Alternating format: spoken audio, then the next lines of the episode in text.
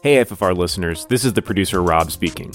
It's that time of year when everyone starts to think about the important things in life, like our taxes. Did you know that a donation to Feminist Frequency is actually tax deductible? If you have a few bucks a month to spare, head on over to patreon.com slash femfreq, F-E-M-F-R-E-Q. Help us out, but also help yourself to all the great exclusive content that's available only to people who are signed up on our Patreon that could be very like transgressive or dangerous, which is like a mother doesn't want the father around the children. and he uses subterfuge. Where's the moral outrage about Mrs. Doubtfire?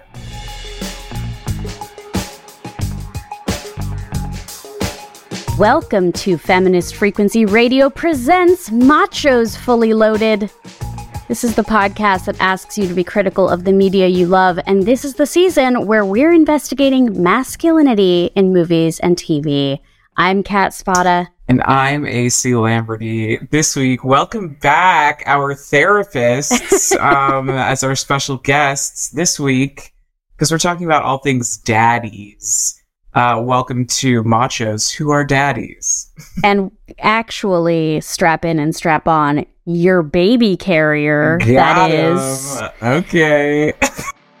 Muscles, 100% pure adrenaline. weapons, Your move, creep.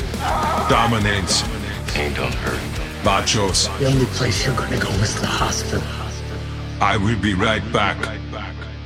You might think machos who are daddies, oh, more Pedro Pascal talk. Like, oh, he plays a father figure to the Yoda we can or do whatever. that if you want. Sure, sure, that can be the next ep, but this is for reals about fatherhood Uh-huh. in me- movies and TV. Yes. Um, and I am so like it's so weird. I haven't thought too too too much about this except that like I think that fatherhood in media just as in society and culture is like man if you just do a little bit you're probably considered a really great dad. totally. Yeah. I mean, when I was thinking of my selections for this week, I was like, oh, I feel like I don't.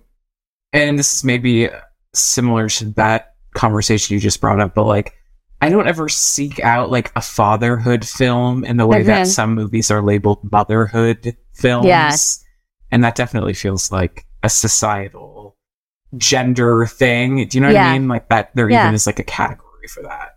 Um, I definitely like um I just rewatched I I mentioned it in the for the podcast Cinema Paradiso Uh-huh. which has a great like older male figure uh character. Like that is always kind of something that can be very nice Uh-huh. um to watch like it can kind of hit you in, a, in an emotional place but then like you know as with everything like women maybe lose their culture loses respect for them when they have kids and that doesn't Mhm. happen for men or um how do we feel about the fact that dad bod happened i mean i feel great about it but like mom bod Yeah. didn't happen no, exactly. Yeah, exactly.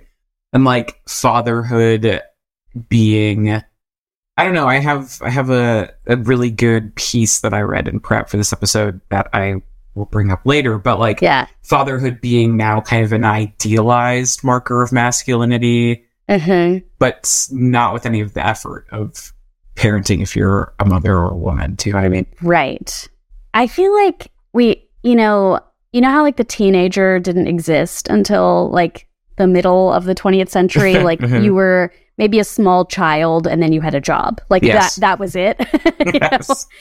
And there's a I've- horrible fire at your factory. Yeah. I feel like fatherhood also like didn't exist Yeah. until recent generations where maybe second wave feminism, I don't Yeah. know, like uh, a, a certain type of woman who didn't have to have a job before that suddenly was going back to the workplace.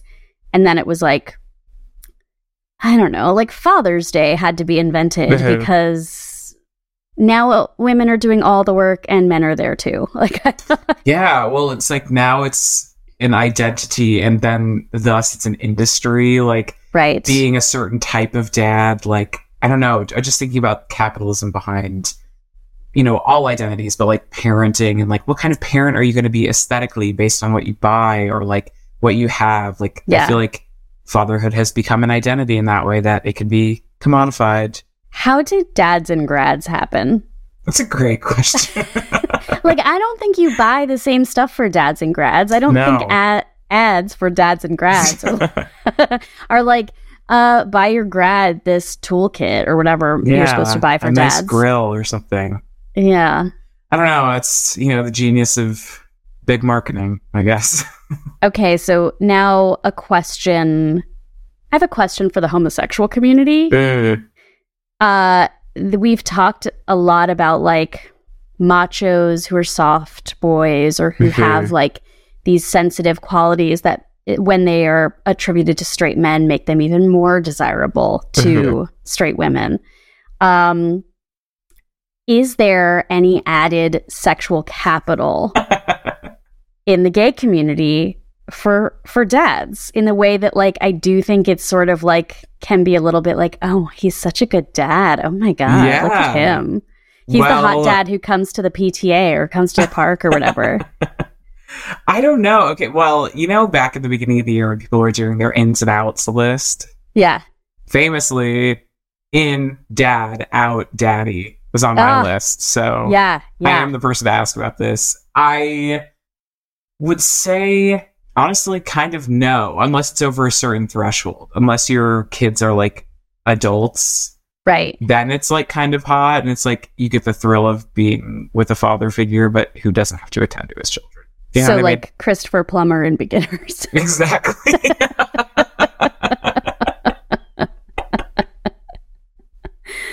exactly.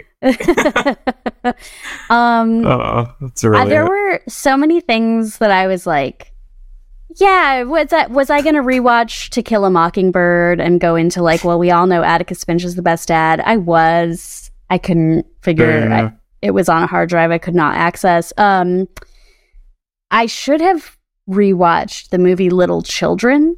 Did you Oh, ever see I've that? never seen. No. Todd Field's last I was going to say, is that Todd Fields? Yeah. Based on a Tom Perrotta book that I Mhm. liked more than I liked The Leftovers. Um, Mm. and um god th- this guy is like perfect for this show um guy i can never remember the name of um but he's like so blandly handsome uh patrick wilson Oh my god, of girls fame? of girls fame of watchmen 2009 um he's like plays the hot dad in a movie that's also about a pedophile he's not the That's pedophile been a great casting. Yeah, it's perfect. And I remembered like in the book, it's that kind of description of like it's a hot summer, maybe the kids are haven't gone back to school yet, and all the moms are kind of sweating on their lawns and they see Uh-huh. the new dad in town, Patrick Wilson. Ugh. And he's so beautiful and so boring. Um and I kind of am like I don't know, just throwing that out there as a watch recommendation for anyone That's who amazing dad imagery, too. Yeah. like but yeah take it away i'm i'm really excited for your for your uh prism on all of these Yeah. movies which i've seen all of your picks this week Oh, I love that. Okay, yeah, I I went kind of big, I think. Um so as previously mentioned, I am a a, a PhD in daddy studies. Um some areas of the field are more within my wheelhouse than others. um but as I mentioned earlier, I rarely kind of like seek out films about fatherhood in an intentional way. yeah Um, so when I was thinking about fatherhood in cinema, the really the first kind of trope that came up to me was like the bumbling dad or like the yeah you know dumb dad with a heart of gold kind of trope yeah i was almost thinking homer simpson should be featured for sure. but yeah. he's he's unfortunately canonically the nacho nacho man not the Uh. macho macho man so i did feel like it was not appropriate that you know I respect. We can do a whole episode machos who are cartoon characters. yeah Something there. Ooh, Um. Anyway, there's so that definitely was something there Yeah. Um, that was the trope that came up to my like came to my mind instantly. Um, you know, obviously comedies. Um, and the I was like looking into the bumbling dad trope, and I found it really interesting that it's kind of a subversion of the 50s, 60s kind of idealized sitcom dad. Like that's how this trope started. It was like a commentary in and of itself, but now it's just become so the norm. Um, Yeah. And, and mockable in its own right. You know what I mean? Um, but I mean, for those who are unfamiliar with the trope, maybe the dad, who is the bumbling dad, is like somebody who is a fuck up and gets people into hot water, but is ultimately very lovable and doing everything because his heart is in the right place and because he loves his family so much. Like that is Yeah. the base of uh, of the trope. Um, so when I was thinking about this, two big films came to mind, and then a third that's kind of I don't know, uh, subverts the trope in its own weird way. But Yeah. I thought about and revisited uh, Mrs. Doubtfire from 1991 and School of Rock, which I feel like is kind of a unexpected pick for this, but is like such a fatherhood film to me. Yeah. Two incredible central actors to focus on for for Uh-huh. this too. Like they're both extremely like lovable and likable and Mhm. crush worthy And, and, talented, like talented still very good. multi-talented. Yeah. And like another just we're not focusing on it this week, but I will recommend Jingle All the well- Way, starring Arnold Schwarzenegger and Sinbad oh my god! as the most demented example of Yeah. like bum- what can how bumble can you bumble when you're the bumbling dad but uh but please I love that. go but on yeah, mrs doubtfire i haven't watched that in Yeah. years Well, the central actors thing is is interesting too because it's like these are two people who outside of their acting life are or were or still are, I guess, like considered kind of like an America's dad figure. Mm, I think Jack Black is like cornering the market on that right now, Yeah. especially with like the Mario promo. Um, but with that, it's like in thinking about the bumbling dad and kind of softer or more comedic takes on masculinity, a lot of the actors who get to play these roles are people who are not mainstream macho, which I found Mhm. interesting. Like the the fatherhood film or character is also a gateway into kind of alternative masculinities. Like Jack Black Yeah. is not your conventionally attractive like macho hunk. But and he has- he gets this work. Yeah. He both of them are so physical as Uh-huh. performers that i think that it tips beyond like oh is he my type or whatever Yeah. it's like well look at him like Yeah. you're drawn to him they're both so magnetic Totally, totally. Yeah. And then there's a conversation on the flip side of that that's like, oh, why that's why is it so revolutionary that like Vin Diesel or whatever then plays a reluctant dad who like learns to not just be a macho uh in like the pacifier whatever. I, it's like there is a flip side conversation about why it's radical to have like hot macho men be soft dads too. right Yeah. like 80% of the rock's instagram is like him getting his nails painted by his daughters Exactly. yeah. it's another it's another weird like niche like industry thing i don't know it's like this this episode got me thinking a lot about the markets Like, Yeah. a lot about capitalism absolutely um like fatherhood is a marketable identity but anyway um starting with mrs doubtfire the fatherhood film children of divorce let me hear ya. Let's, let's go. Um for those unfamiliar mrs doubtfire is about robin williams who plays a recently divorced man who does drag to spend more time with his children. Um i was trying all afternoon to think of some kind of drag band joke about this. I don't know. This was the era i mean if you think of like the parent trap where it was just like acceptable to be like oh she's a good mom she just doesn't want her children to have any relationship with their non-abusive father Yeah. Yeah. like This movie is not great to me. I don't know. I'll say it. I didn't love it. Um, yeah. had you I- seen I- it like when you were a kid I saw it when I was a child, very young, and that probably pre my parents' divorce, which is funny. But watching it now, I am just like, I don't know. I found it really saccharine and um, just kind of rude.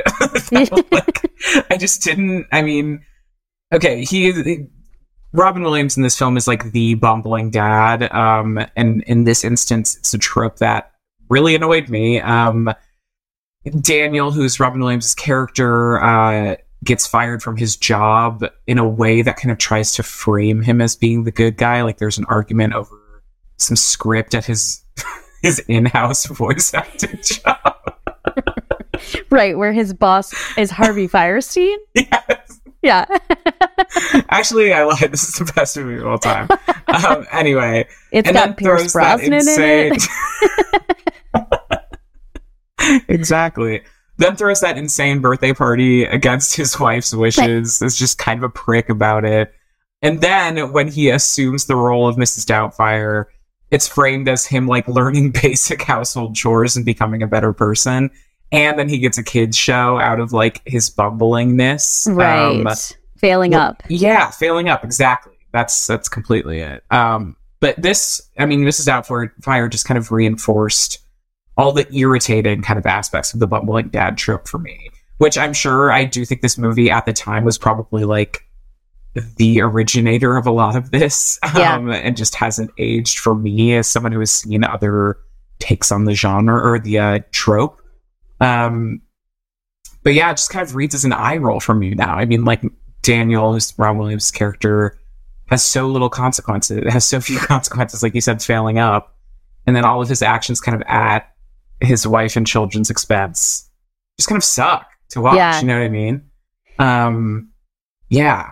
I don't know Yeah. if you have your thoughts on this film overall. No, it's very interesting to like even I mean this is maybe related to the drag ban conversation, but I Uh-huh. would love to take it's such a slice of life to think about like how yeah, I mean drag has been used for comedy like straight men doing drag forever and Mhm. it should should be like it's fun you know it's fun to say that like we can play in in this toolbox and it can be it can be interesting but like there was something happening in the 90s where i feel like hollywood i think we talked about this on our total recall episode a little bit where Mhm. like arnold goes in and they're gonna create some like ai world for him and they're like oh hetero are you like hetero? And he's like hetero. And then they like select like a female partner for him. Like where they were like okay gay exists and we can talk Mhm. about it but we don't know what And it's maybe do. even like normal. yeah except like we gotta all, Yeah. we just have to be careful like the bird cage i'm also thinking about in this era One of my favorite movies of all time, but, But- totally. where it's like oh Yeah. son can you pretend your dad's not gay like isn't that that's like the central Yes. Yes. instigator of the movie. And in this, like, we're not dealing with homosexuality at all, but we are dealing with like something that could be very like transgressive or dangerous, Mhm. which is like a mother doesn't want the father around the children Yeah. and he uses subterfuge Yeah. and like gender play to do it. Like, wouldn't that wouldn't that land somebody in a lot of hot Uh-huh. water? You know? yeah, I'm like, where's the moral outrage? I'm not saying About like it Mrs. should or shouldn't. It's just really Right. like it's not concerned. I mean, obviously they were like Robin Williams playing an old lady. That's gonna be fun. It's great. What's and I the truly, movie? yeah, like I don't think the the analysis is deeper than that in like at all, but it is. Yeah. You're right. Like it's it's a little weird. It leaves a strange taste in the mouth viewed in like today's context. You know what I mean? Yeah, Um, yeah, and then in kind of reading about the bumbling dad trope, there was a quote that like just very summed up this movie for me, and it said, "The source of the bumbling dad's charm is his complete love and loyalty to his family, even if the main way he shows it is by fixing problems he caused himself." Which I think the fixing problems he caused himself is like pivotal to Mrs. Doubtfire, um, and why the trope usually doesn't work for me, and like is frankly a little annoying. really, really pivotal. I think to a lot of fatherhood in general, which is Mhm. like he apologized, and that's Uh-huh. what made him great. Yes, yes, Instead of like he made every effort not to do the big fuck up in the first place, exactly for sure. which is invisible. But Yeah. like interesting. Yeah. Yeah. So then I I watched a fave to me. This is probably my all time favorite movie ever in the world. Uh, a non traditional fatherhood story, but something I feel is very very much about fatherhood. Yeah. Um, I watched School of Rock, which is Richard Linklater's 2003 film, F- film of my life. It's, it's amazing. so good. Holds up so well. It and it is like everything you want from a movie. It's Exactly. entertaining. It doesn't talk down to you. I don't know about all the bands, and then by the end of it, I'm like, oh my god, I love them all so much. Like, yeah, I don't know a better film. Um, yes, agree. But I really think School of Rock is a film kind of in the bumbling dad tradition. Right. Um, I feel like that is such an apt way to describe Dewey Finn, who is uh, who Jack Black plays. Um, for those who haven't seen it, School of Rock is about a deadbeat guitarist who's in just kind of a shitty bar band. Um, he gets kicked out of the band, and then he poses as a substitute music teacher at an elite private elementary school. And he uses the students to kind of craft a super group to Hmm. enter a, a local battle of the bands. Um, and I, I really like his progression as a character, especially as compared to Robin Williams and, and Mrs. Doubtfire, because we see Dewey start I mean, completely un- uninterested in these kids at all. Like he's really not doing it for Yeah. anything like the substitute teaching thing for anything but money. Um, not interested in forging relationships with like other people. Period. Um, it doesn't seem solely in it for like a paycheck. right. Um, but kind of unlike where I feel Mrs. Doubtfire has a little bit of inauthenticity or like weird relationship shit when it comes to the divorce, especially. Um, I feel that in School of Rock, do like the key to the bumbling dad working and like being sweet and not intensely annoying and something that is like aspirational almost is like Dewey forges like real relationships with these children, teaching them about music and like working Yeah. together, and they feel really authentic and supportive, um, and based on like what feels like a like really healthy parent-child dynamic.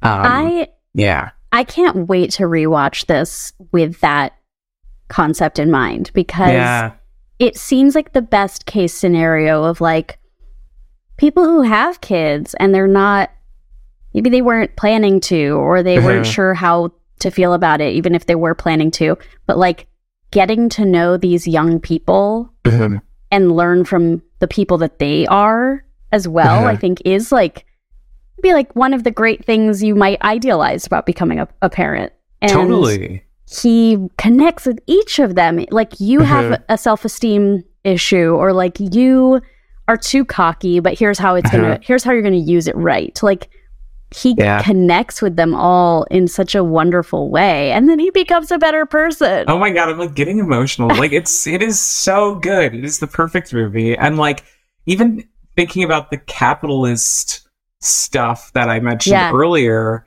it's such a sweet ending too, because Dewey starts with this dream of like fame and fortune, becoming a famous musician and his band really making it big. And then it changes a little bit to, oh, I want to win Battle of the Bands because that'll get me money at least. I won't have to do my stupid substitute teaching job that I stole from my friend. Yeah. Um, and then at Mike the White. end, exactly, Mike White, brilliant writing on this. Like he, real ones know, okay. Um, and then at the end, it completely shifting to like this lovely kind of credit sequence where he has a school of rock, like a music school for kids Yeah, um, is making a living working there and like spending time with these children. Something that is so removed from like capitalist fame and fortune and stuff and feels so, I don't know, just sweet and loving. Whereas Mrs. Doubtfire, like, it's a good ending, sure. I, I at least appreciate that like the parents didn't get back together or something, but he still gets a TV show out of it. And it feels like it's Right. more about access to his children post divorce than Right. anything kind of authentic or like relational there. and like I think I'm. It all comes back to the teen machos, but um, It does. I was thinking that too. but like how crucial to this whole conversation with this season of masculinity is is a father figure or just Mhm. like a male role model and like not that that person has to be perfect like that it's important that they do have like like intimacy with Yeah. these young people like that they're they're real with them they're not just like oh yes i look up to him because he was a Mhm. hero they're like oh no i look up to him because he was genuine and because he was kind and because he Mhm. was thoughtful and he messed up, but it was okay. Like that's that seems definitely so much more significant that like um Dewey accomplishes that for like dozens of Yeah. children Yeah. And is And still allowed to see them and like forge relationships with them after stealing them for a competition. yeah joan cusack hasn't had him arrested oh my god. Oh, it's so good. It's so joan good. cusack in this movie is Brilliant. she's so good i mean she's Yeah.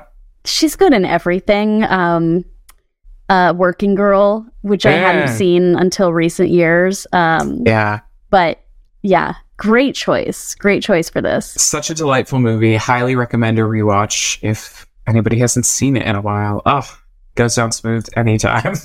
um, And then my third film that I just wanted to touch on briefly because I feel like you might have examples of this kind of trope or dad, um, or even just plot um, in dad cinema. But yeah I wanted to talk a little bit about Captain Fantastic, which is a 2016 film um, starring Viggo Mortensen. It premiered at Sundance, I think, and it is so Sundance. It's like the sundance one movie of, one of the most Sundance films I've ever seen.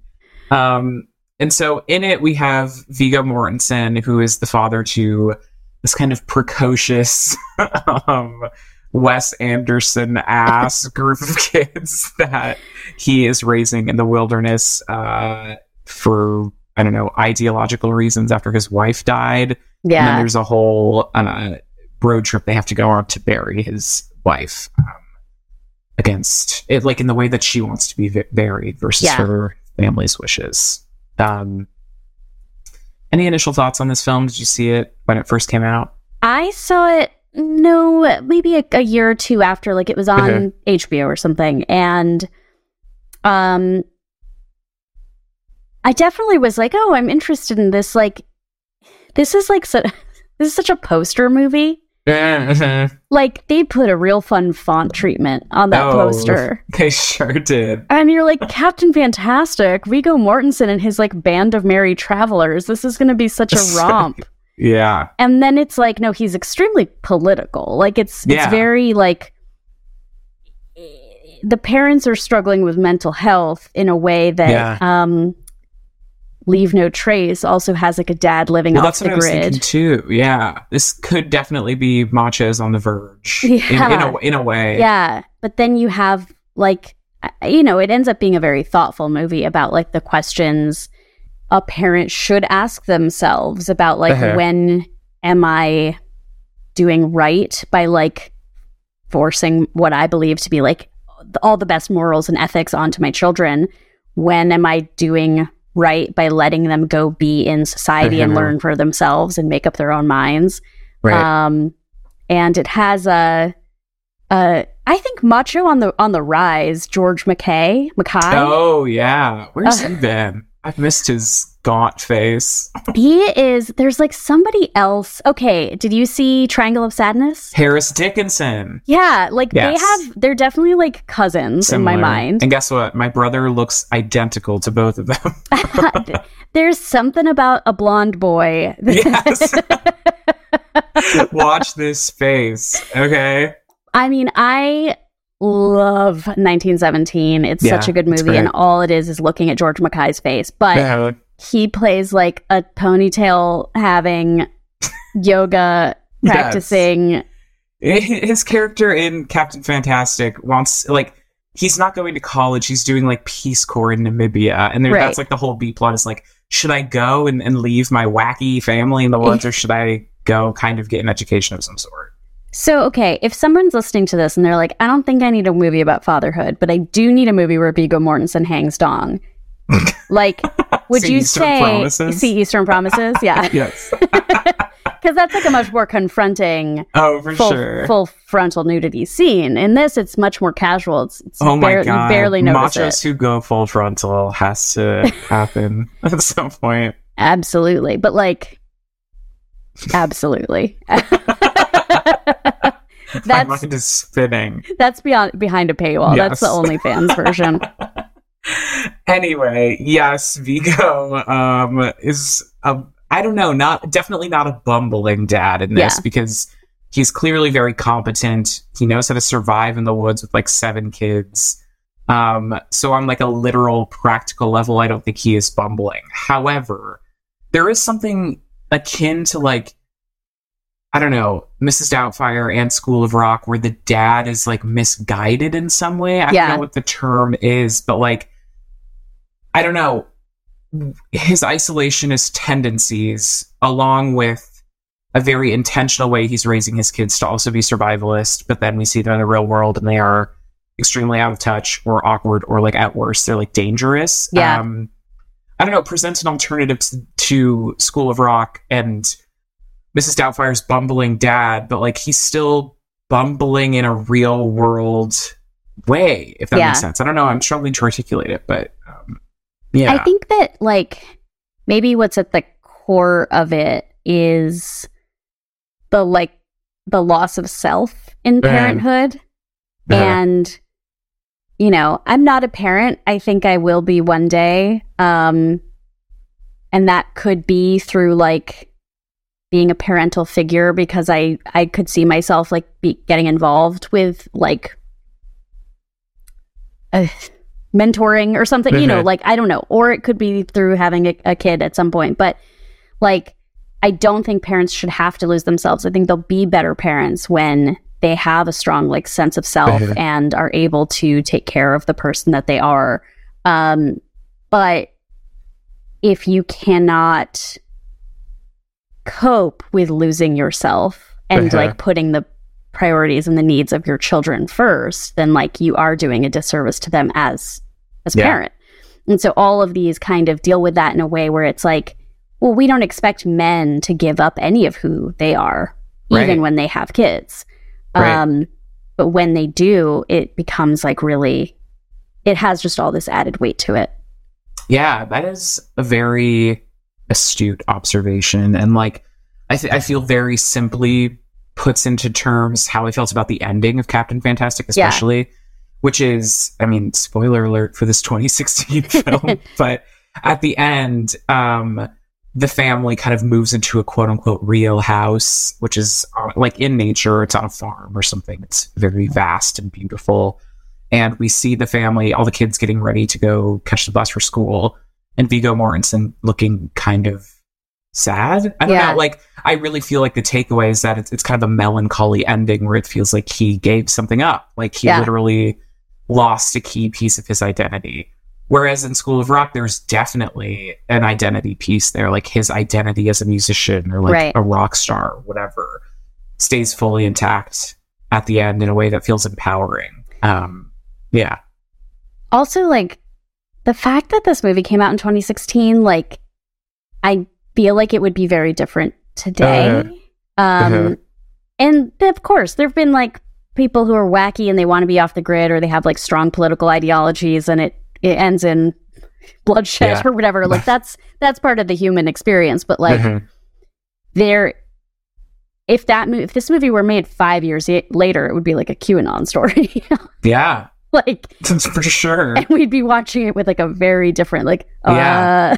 so he Yeah. so he's not going to take them to the doctor or what like No, totally. Yeah. This is not really on topic but did you read the book educated by tara westover No, I never did. I know kind of like the basic summary, but yeah, never read it. it's much more about um religious extremism and the and it's it's an, a memoir it's about her own Mhm. experience uh living in a family that yeah was like very self-sustained Uh-huh. um and reading it like i had that that thought of like i wonder how any of her brothers might tell this tale because hearing about all the like oh they were working the fields and the tractor ran over one of their legs or whatever it is Yeah. and like they and then they didn't go to the hospital and Wow. hear, reading that i was like this is so violent this is extremely violent physical abuse that's Yeah. happening and i do think the same story could be told in a way it's like yeah we were really taught to be tough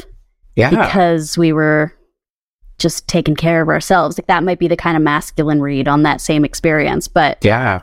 um, absolutely. All right, I have like a sort of a transition question here for you, Sure. which is um Tom Hanks, macho? Oh.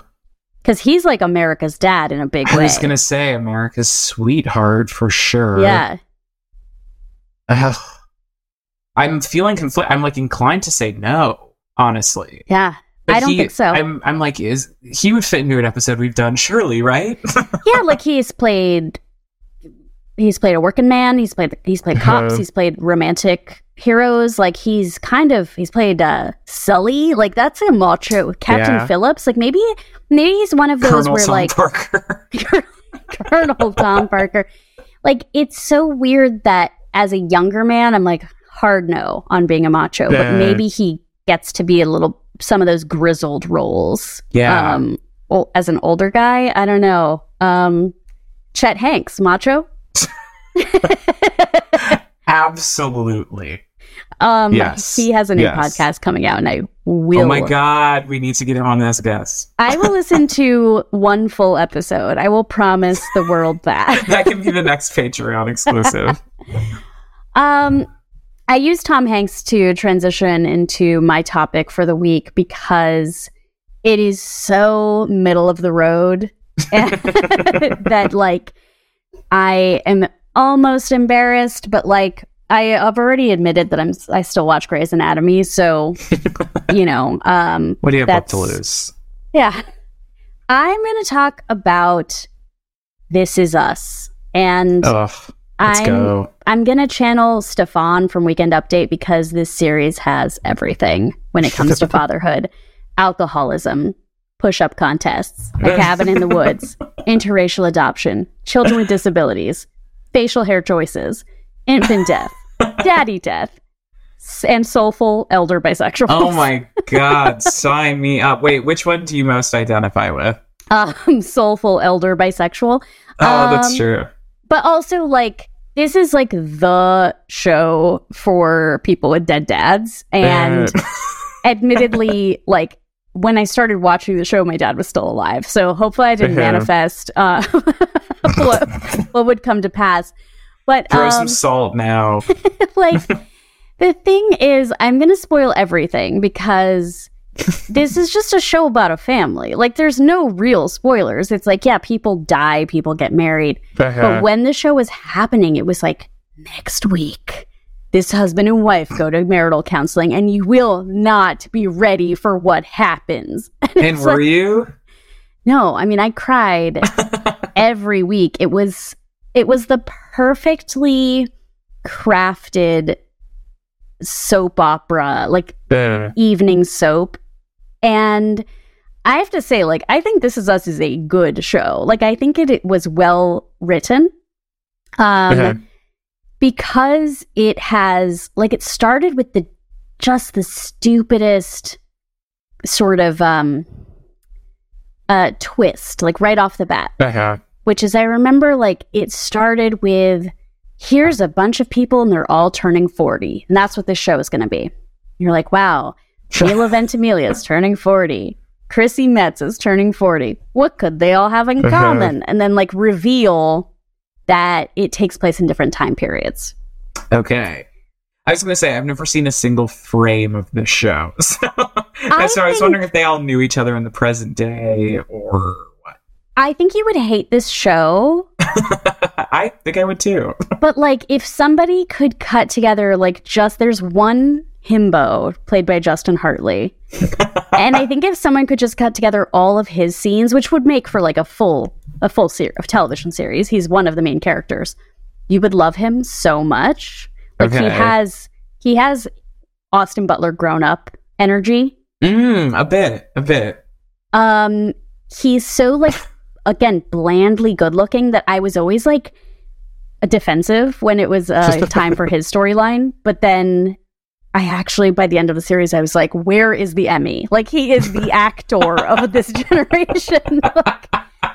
Like, um, wow, what the hell? I'm gonna like have to find a, a super cut or something. Yeah. So the thing is like this is a family drama and so it's about um it's about like love and loss and like it's not that it's not that deep. I mean that's really what's kind of crazy about it is like it spans generations. It Yeah. has in some ways you're if I tell you everything that happens in this show, you're going to be like, that's nuts. It doesn't have like somebody faked their death in the Vietnam War. And I'm like, no, it definitely does. and that is the crux no, of several no. seasons.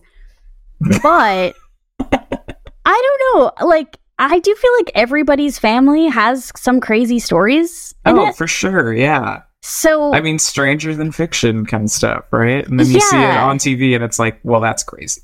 Yeah, like if you look at it and you're like, oh man, so this one ado- like g- adopts a kid from the foster care system, and then this one has like a kid with a disability. Like that's too much, and it's like, Uh, no, it's not. Like it's a lot for a TV family, but every person's family Totally. has like all the kind of dramatics of this in it. absolutely.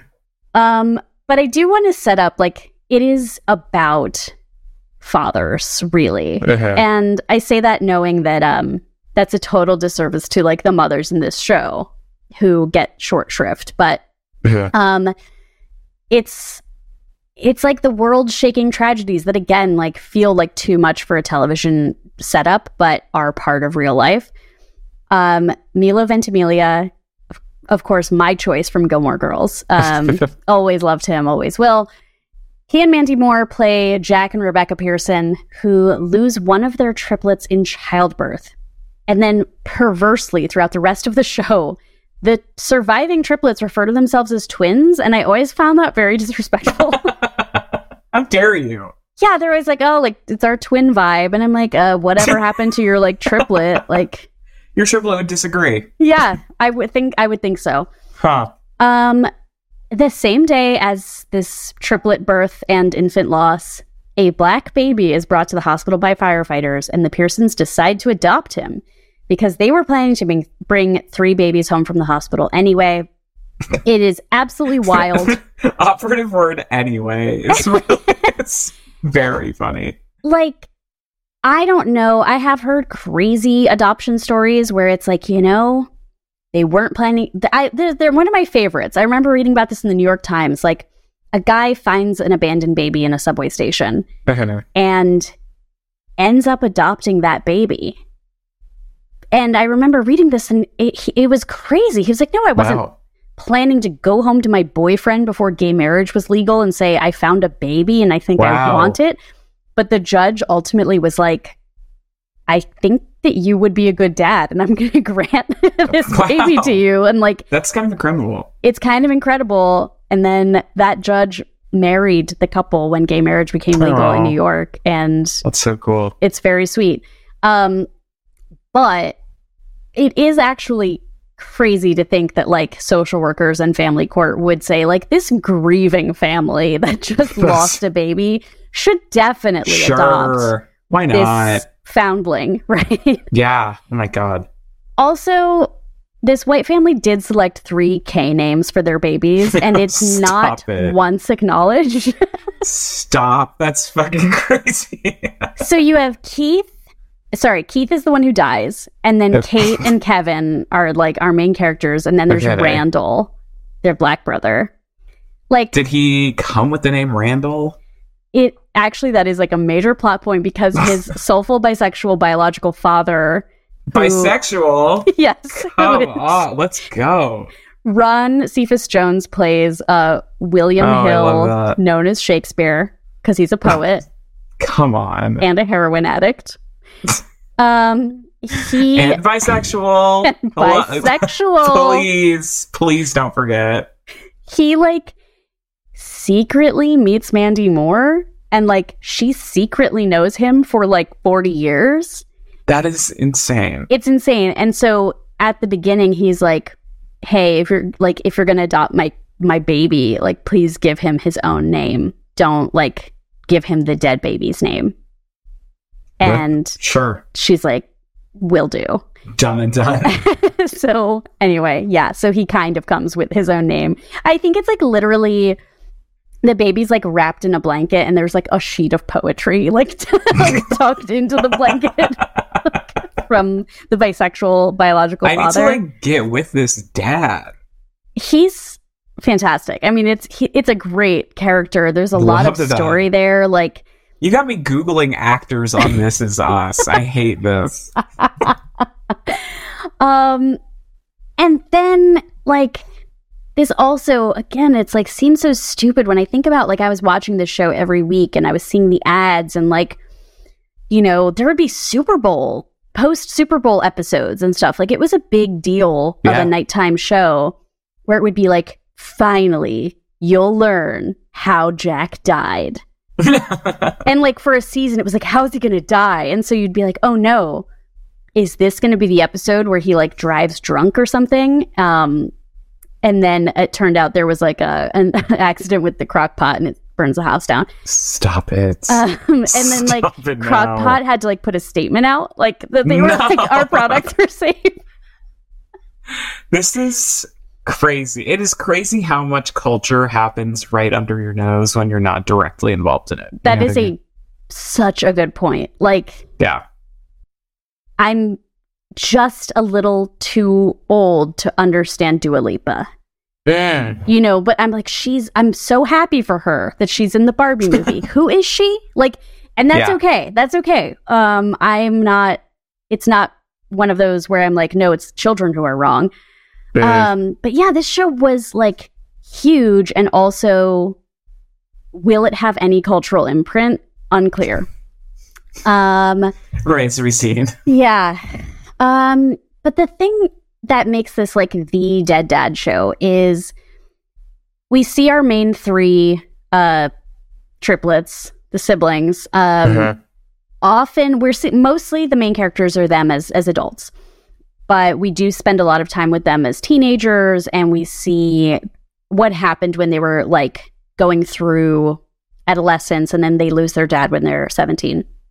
And what's so interesting is like you get that sort of hinted at for several seasons, but you start to see how it really plays out when they're becoming parents or when they're in relationships and they have this idealized version of their father, Jack, who, you know, died before they had much chance to start to be disappointed in him. And they're for the rest of their lives so often like ugh our mom i mean it, sometimes they're like Yeah. our mom's great but like they get to see that she was a person Uh-huh. and therefore she can have flaws but everyone comes up short when compared to Milo Ventimiglia as. Jack Ain't Uh, that the truth? um, and it's interesting. Like, I just want to get into like the central machos here. Like, Milo is introduced fully nude and as ripped as he was in the movie. That's my boy, starring Adam Oh Sandler and Andy Samberg. Um, I don't know if you remember that movie, but I just remember seeing I, seeing Milo. I I, I was at that studio at the time, and I remember seeing him in the dailies and being like, "I'm gonna, I'm gonna fall out my chair. He is so Yeah. hot." like, Oh, no, well, I'm like, I should watch. Is this where Andy Samberg plays gay? no, no, it's like a one of those. It's one of those gross movies where it's like, oh, Andy Samberg was conceived by Adam Sandler being a Vili Fualaau character to Susan Oh, sure. Sarandon's um, Mary Kay Letourneau. Got it. And they're Got like, isn't that hot and sexy that this adult woman and this child were in a relationship? So that's the premise of that movie. Great. That sounds good. But then, as much as I love Milo Ventimiglia, and like I do, Sterling K. Brown Oof. is giving you everything in every scene he's in. Underrated. still. underrated. Like, I really don't know much about him as a person. I loved him in American Crime Story, The People versus O.J. Simpson. Mhm. um, in a very complicated character there. yeah. But the fact that he and Sarah Paulson had like chemistry, she's in that in that wig the whole time. I was shocked by he by can him. do it all. He can do Did it you all. see Waves where he played a similarly jacked dad? I haven't seen Waves. I've his kid? heard that was so good. It's pretty good. It's Yeah. uh it's an intense watch, but he is so jacked for like no reason. Yeah, yeah. It's really what I remember. I mean, that's the you know bringing it back to Jingle All the Way. Um, there's a line in that movie, which I've seen a lot, where Phil Hartman says to Arnold Schwarzenegger, You can't bench press your way out of this one, buddy. And it was like, he's just like a guy who sells couches or something. Like, there's never any explanation for why he's Mr. Olympus. Um, they're just like, Oh, yeah, he just works out. That's it.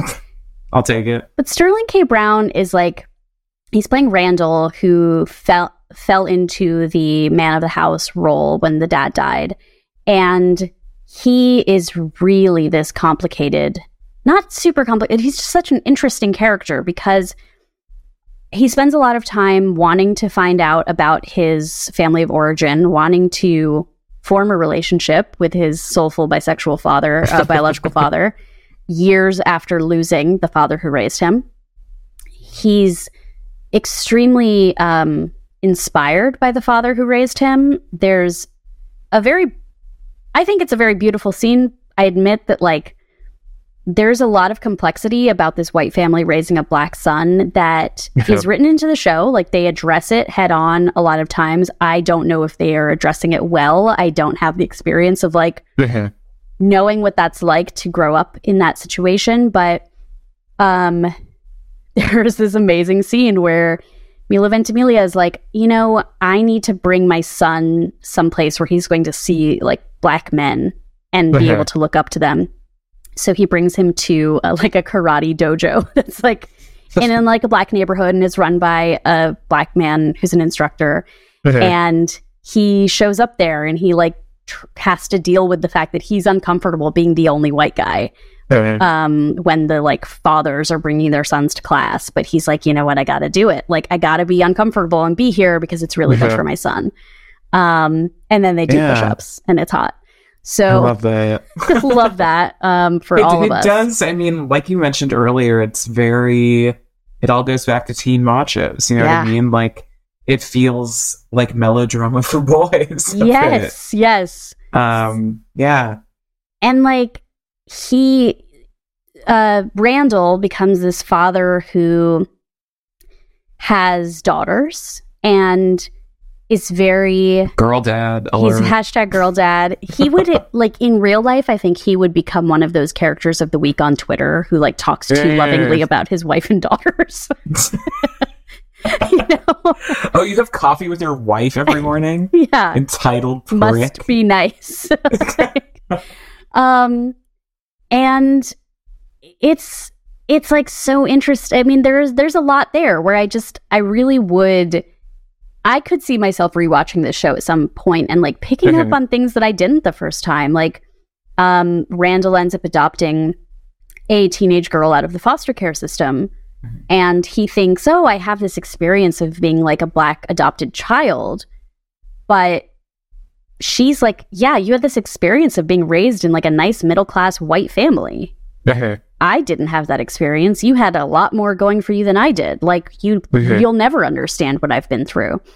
And that they kind of confront their expectations of like, but I'm a good guy. I'm a good dad. Um then there's Justin Hartley, grown up Austin Butler, who like he literally his character plays a himbo on TV. He is the star of the shitty in universe sitcom The Manny Oh. oh, I love it. where he's like a shirtless hot guy who's a manny. That's the premise of this like, you know, uh, Incredible. multicam sitcom that he stars in. By the end of the series, This Is Us, the Manny is rebooted and he's cast to play the dad, the older dad. oh dad, my god. in, this like, shit goes deep. the Manny reboot. Like it does go deep. Um oh my god. and like I don't know. I'm like I'm gonna end up writing a book about This Is Us, and it's gonna be Is he a father? embarrassing. He like ends up having kids, and it doesn't. Yeah. it matters in like the last season, but Sure. um, what's interesting is how much like fetishization these kids have of their own father, and not like in a creepy, like not in a sexual way, but in a sense A that like hero worship kind of way. such hero worship and they cannot get past it. And that, you know, I lost my father as an adult. Like I have to think when you lose your a parent when you're 17, that is locked in in like a hypercolor way that For is different from loss as a child and is different from loss as an adult, but like they're so obsessed with like like Kevin goes to Vietnam because he's got to learn more about his dad's experience in the Vietnam War, and it's like, what? Like Interesting. so Interesting. so strange. Um, but I also think like pretty realistic, and also all of the kids like have spouses eventually who are like, you need to chill about your dad. Like, the, the, the dad stuff is a bit much. yeah.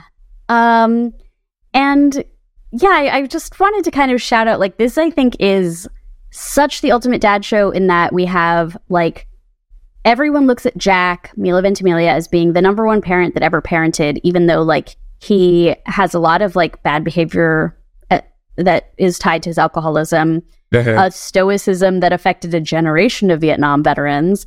yeah. Um, and then these like sons of his who are trying to be a man, they're trying to learn how to be men when they lost their dad when they were just becoming Yeah. men.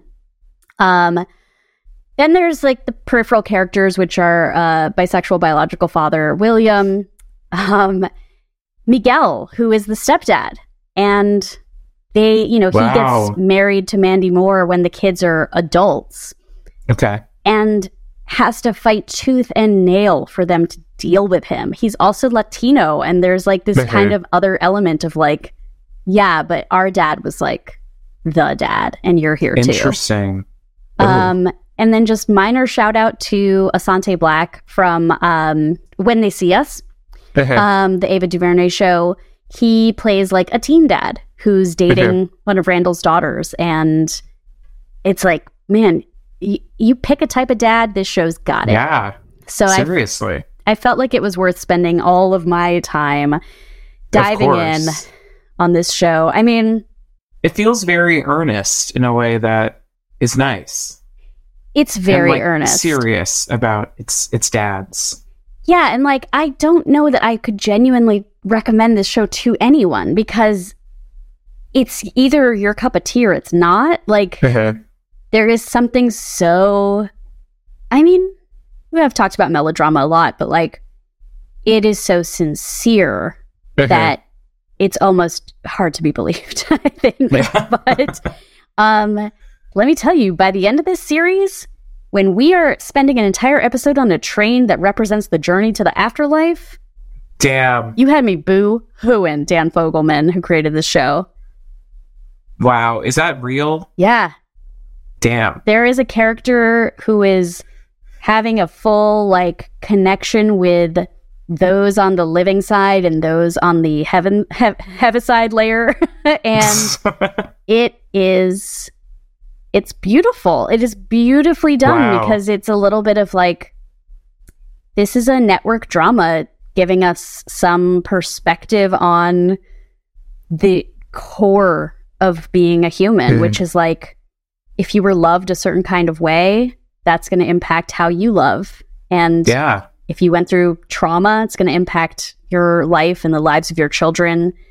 Um, and also, like, it's tough to say, like, I want anybody to watch this show where Mandy Moore is mostly, most of the time, wearing old lady makeup. I was gonna say in you know convincing stage makeup It's like really put on by a talented young theater artist. so confusing why, like, sometimes, like, Mandy Moore is just going to be Mandy Moore. They're going to play her with ma- old age makeup, but, like, they don't do that for all the characters. Like, Yeah. Michael Angarano plays the young version of a character, and then Griffin Dunne plays him as an older man, and it's like it's great casting. I'm like, you could have, you could she have had just like really want to do old age makeup? I don't know, like they could have put Sissy Spacek in there or something, like you know. Uh, that would have been a good one. Yeah. But I, I was so like this is us pilled by you know, season five or whatever i was like again like where's the emmy for my queen golden globe Yeah. only um so yeah i'm curious uh again for our listeners to let us know like uh we talked about uh, we talked about good dads bad dads but like uh, Rich Dad, Poor Dad. Um, who are your more, most memorable? And if it is Vin Diesel in the pacifier, I want to hear about it. Um, you know, a, a, a current dad movie shout out that I saw. I think Dungeons and Dragons, the Yeah. new movie, really tries to do fatherhood. right. It is all Um, about like I'm just trying to get my kids back, right? Yeah, is it successful? I don't really think so. It seems to be like kind of the least important part of the whole film. Um, but there is a fatherhood motivation behind it all. So there you go. Hey. Uh, Fantasy dad. oh, I was gonna ask you a spoil, like, oh, it does such and such thing happen, but I'm gonna wait because I'm gonna see this Okay. movie, and I don't. Yeah. I'll try to. I'll try to hold out on spoilers. Great. Well, we'll be right back to share this season's version of the Freak Out Macho of the Week.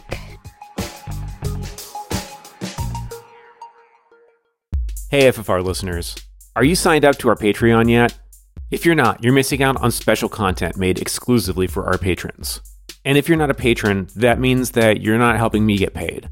And if you're not helping me get paid, that means my good little dog Griffin isn't getting the good treats. Head on over to patreon.com slash femfreq. That's F-E-M-F-R-E-Q. Become a patron to get great content and also to make sure my dog Griffin gets the good treats. Oh, and you get the good treats as well, which in your case would be quality discussions about media.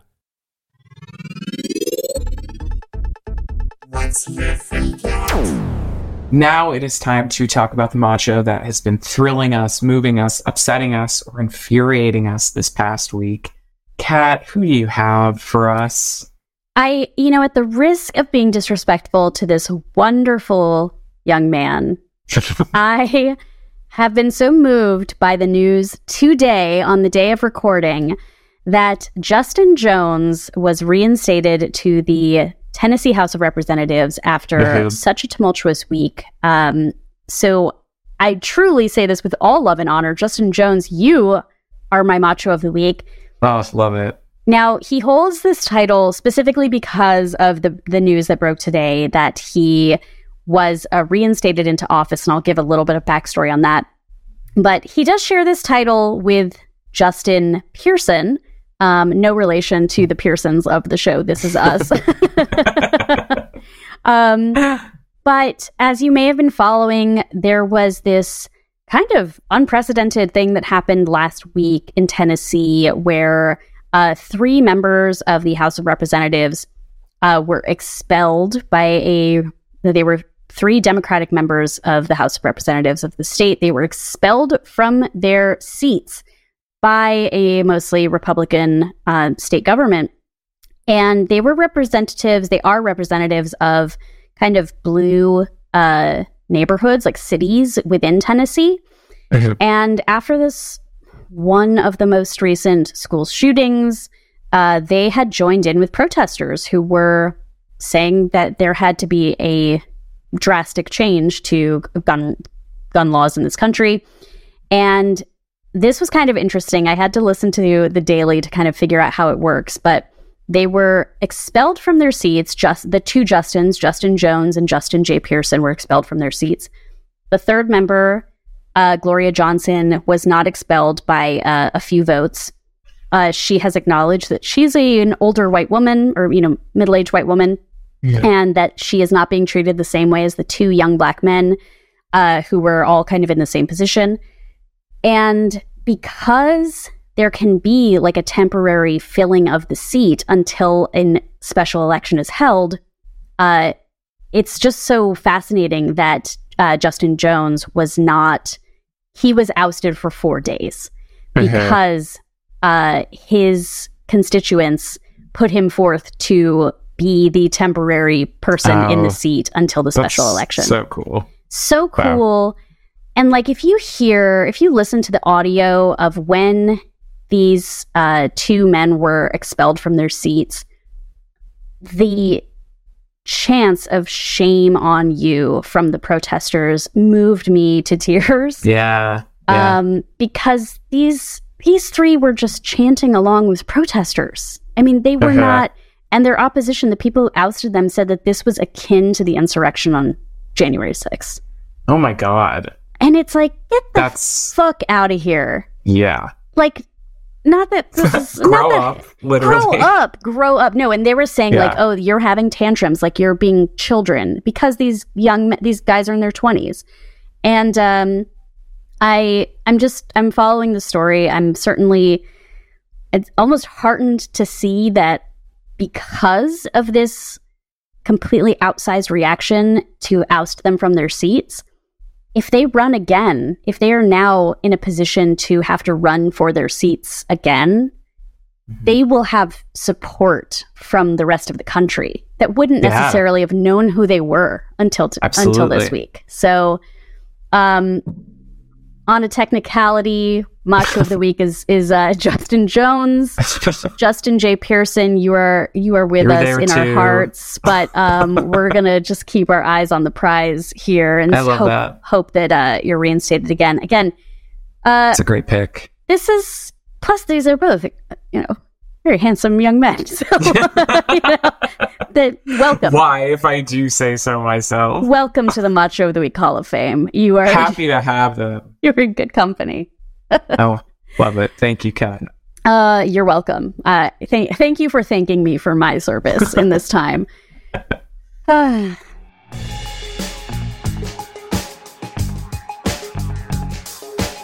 Well, that's our show for today. Thanks to our listeners for joining us for this season of Feminist Frequency Radio, presenting Machos Fully Loaded. I am AC Lamberty. You can follow me on Instagram and Letterboxd at AC Lamberty. Um, and on Letterboxd, you can find our the little uh, Machos fully loaded syllabus. Yeah, it's a, Check it out. it's a bummer you can't put this Is us on it because only only features a miniseries, right? True. I couldn't put Sopranos either. It's a bummer, Yeah. but otherwise everything's there. I'm sure there's like uh, a 90 minute like behind the scenes of This Is Us that you can add, um, or you could put that uh, that Sopranos sequel they made, which I haven't seen. Oh yeah, yeah. Uh, I am Kat Spada. I'm on Twitter at kat underscore ex underscore machina, and you can follow Feminist Frequency on all the socials at FemFreq. If you're a Patreon subscriber, stick around for the bonus episode where we're going to talk about our own IRL dads. Because why not? That. Um, macho, may- machos, maybe. I'm curious, curious to find out um, who We'll ta- see where they where they fit. where they land on the macho scale. But Exactly. yeah, Right. If you like our show, help other people find it by subscribing, rating, and commenting on your favorite app. thanks so much for listening. Bye. Bye.